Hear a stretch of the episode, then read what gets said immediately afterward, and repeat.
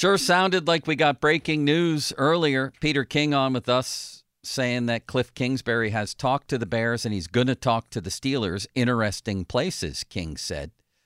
I just want to make sure that that's what he meant. So I think we're going to text him and make sure that that was he was sort of talking about that as fact. Just, yeah, and it just the way matter matter of factly delivered it. Right? Yeah, I think that's why it went over both of our heads at first a little bit. Uh, but but it's up and running everywhere now. We're going to get back to the Cliff Kingsbury conversation. But man, I meant what I said about Aroldis Chapman. Uh, you look at the comments under the story that I was reading, and people legitimately excited about this. Should they be? Let's ask our next guest, Ron, and that is the legendary, the John iconic Fighting Perrotto, the senior writer of the Pittsburgh Pirates Media Corps. Uh, Exactly. that, you know what that means? He's old, right, John? Right? Yeah, absolutely. You just- you Hit just- a big milestone last week. I was yeah. gonna say you hit a big birthday, right? Mm-hmm. What was it? I'd have no comment. No. Six zero. Who would have guessed I'd live to 60? Who would have guessed it? Congratulations and happy birthday. And was Aroldis Chapman a good signing for the Pirates? Were you surprised by it, Johnny? I was surprised. I mean, usually, you know, there's always little hints, little things kind of seep out that, that give you a heads up that something like this might happen. But Ben Cherington and his, uh, you know, his circle of confidants the Pirates really, really kept this under wraps. There was no inkling this was going to happen. And I must admit, I was quite surprised uh, when I when the news broke last night, and uh, I, I like it. I do. I mean, the guy can still pitch. He may not be the pre you know preeminent closer in baseball like he was a few years ago, but he's still a very good pitcher. He had a good year with the Royals and the Rangers, helped the Rangers win a World Series, and uh, you know presumably you pair him and Bednar at the uh, back of the uh, bullpen, and it looks like uh, they have a really formidable uh, bullpen for 2024. John, I love it too for that very reason. You can win a lot of games with the bullpen. That's the good news. Uh, the bad news is, I look, are they going to be able to get a pitcher that gets them a lead into the seventh inning? And are they going to have hitters that can get them a lead into the seventh inning? I think it's a great signing, but man, they got a lot of work yet to do for me. Yeah, I think they absolutely have to get one more bat in the lineup, and I think they need a right fielder, especially if they are re- actually going to follow through and play Henry Davis uh, behind the plate as the catcher this year. And I, you know, I I understand if they're trying to build up, you know, like a a nuclear bullpen, a lockdown bullpen, to where you your starters can go five, and then you turn it over to those two guys and Colin Holderman and and Dauri Moreta and. uh Ryan Borucki and, and Carmen Mlodzinski, I mean, that's a pretty good deal. But like you said, you've got to get them a lead. They need more offense. And I still would feel a lot better about this team if they had one more starting pitcher that you can count on. I mean, eventually you, you, you hope that Paul Skenes and a couple of the other pitching prospects are ready at some part, at some point, I should say, during the season. But you know, for at the beginning of the season right now, that rotation just scares me. I don't care how good the bullpen is. If you don't get them leads, it, it's not going to matter. Fan Hotline presented by Sullivan Super Service, providing trusted plumbing and HVAC service for over 50 years. Social media's biggest loser, Mulsey, brought to you by Awaken 180 Weight Loss. Reserve your consultation today at awaken180weightloss.com. So, John, uh, is Hank Davis actually going to play catcher, and can he play catcher? Well, they say he's going to, but they said he was going to last year too, and he only caught two innings. So, I, I guess I have to take them at their word. But uh, I don't know. This is going to be interesting. I mean, clearly they felt that he would be overmatched in the big leagues as a catcher last year, and what changes between then and, and this year, we'll see when they get the spring training. But uh, that's the plan, but I am skeptical that it's ever going to happen because I just I think they deep down the way they handled him last year tells me that they don't think he's a big league catcher. Who's going to play first base? Well, probably Rowdy Tellez has of right now because you know, you probably need a lot of DH at bats from McCutcheon because Right. I, I don't think Cutch is going to play a whole lot of outfield anymore. So I would say Rowdy Tellez, un- unless somebody would fall into their lap here, maybe late uh, late in the off season, right before spring training starts in three weeks. But for now, that uh, that seems to be the the most logical guy. And now they get Oneil Cruz back. Uh, you know, I think that they're counting on that being a huge addition. Uh, everything you're hearing on him, he's good to go. He says he's good to go. The Pirates say he is. He his last hurdle is you know he had he did some sliding work in the Dominican uh, where he's from down at the Pirates Academy there in the Dominican Republic.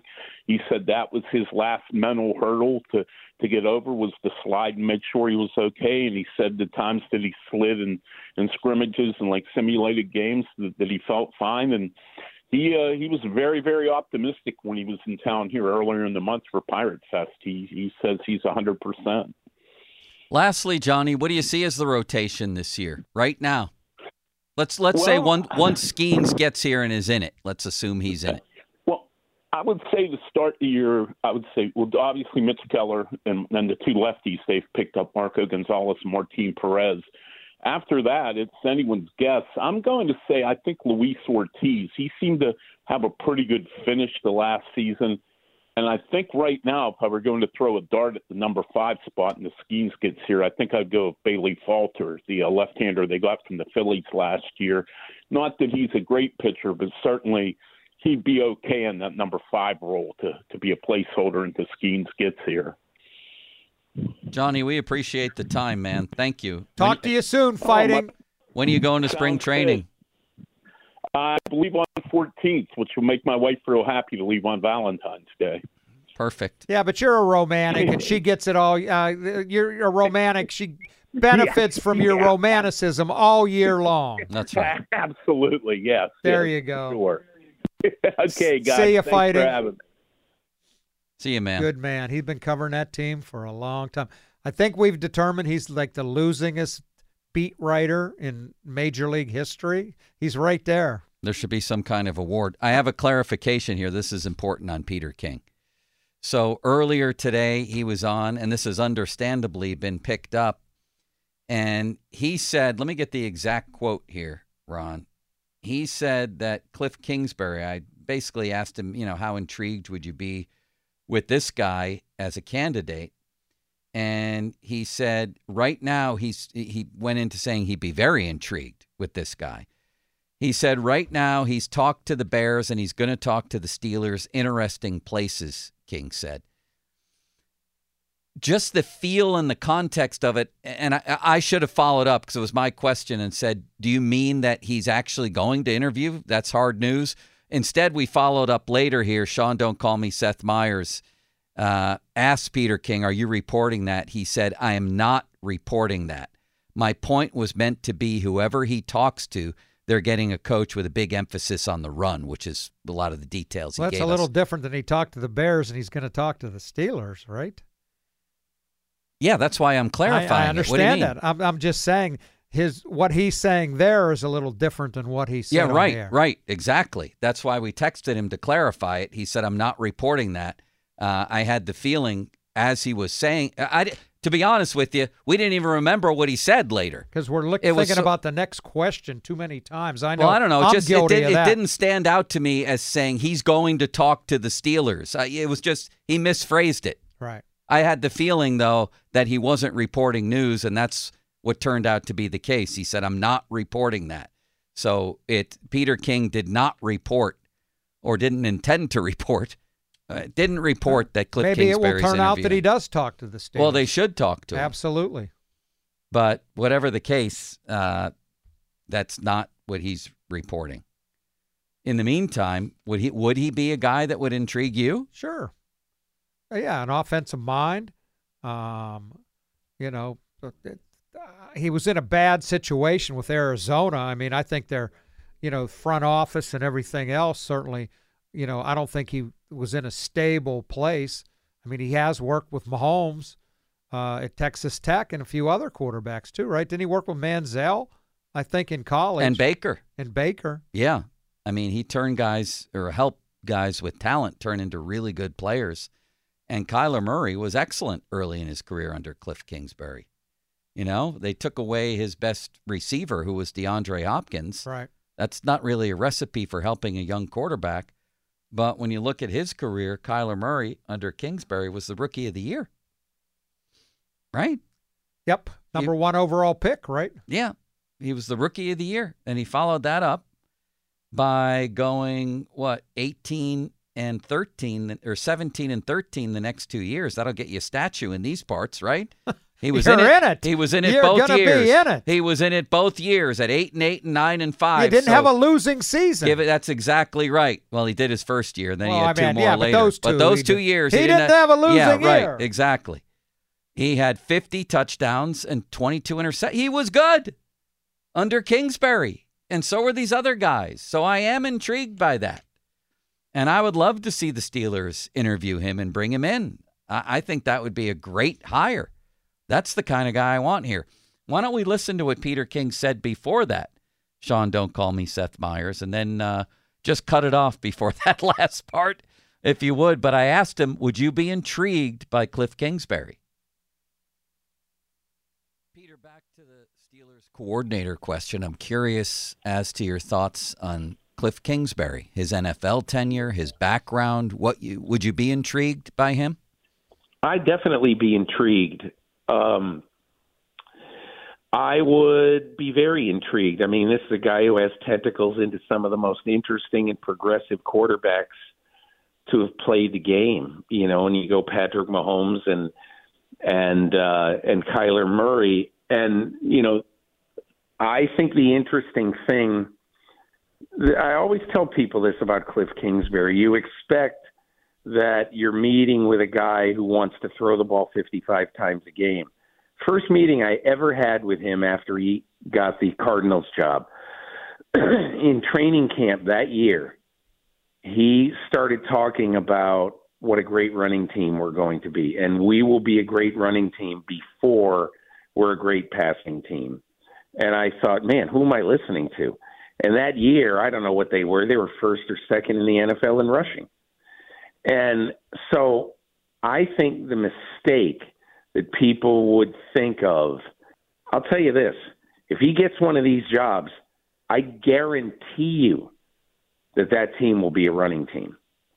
And so that isn't to say he won't develop a quarterback. Mahomes loved him. I think a lot of people in the game over the years have really respected him. He's a progressive thinker. That's what I like, progressive thinker. Yeah, we need guy- some progressive thinkers around here, And you got to run the ball, and that's what he wants to do. especially in the. Northeast, outdoor team, and that's how Tomlin likes to win too. Yes, he never struck me. In fact, by the end of his tenure with the Cardinals, it didn't even appear that he was interested in the games on the sidelines. He never struck me as a head coach, but certainly as a coordinator and a guy who has uh, the respect of people, high respect of people like Sean McVay. And you bring in a guy like that, you got to let him do his job. You can't Yeah. tell him don't throw it down the field, don't worry about interceptions. Nobody wants interceptions. You're not calling plays exactly. for interceptions, but you got to let him be aggressive. Progressive thinker. I like that. me I've too. always looked at you, Joe, as a progressive thinker. I know. You know, Yes. Fan text line brought to you by Edgar Snyder and Associates, a personal injury law firm where they always say there's never a fee unless we get money for you. Fan Twitter brought to you by South Hills Kia in Peters Township. Visit them at southhillskia.net. Coming up here, as I mentioned, last night turned into just an incredible night for good and bad reasons in the world of sports. Let's talk, Ron, about the most incredible individual performances we've ever seen. It's based on Joel Embiid going for 70 last night. 70 with 18 70. rebounds. And the own goal. I don't know. Is there a nickname for this thing yet, Ron? Some sort of deflection? The decrepit deflection? I don't know. Something. Because of the elderly athletes involved. I, I don't know. There's got to be a nickname for what happened because it was one of the most incredible. I, I can't believe it happened. What a month removed from a goaltender shooting a puck into a net in in Jarry to this. We've seen we've seen these two things. This this I had never seen. Uh, watching Caulfield watching said he had game. never seen it No. either. I mean, wow. They should next time they have a delayed penalty against the opposition, keep Jarry in net Yeah, and feed it back to him and see if he can score. or have him run your power play. Exactly. So, the most incredible individual feats we've seen, and also the biggest gaffes. And this has to be things you've seen in person, not on television. 928 9370. We'll talk about all of this coming up on Cook and Joe.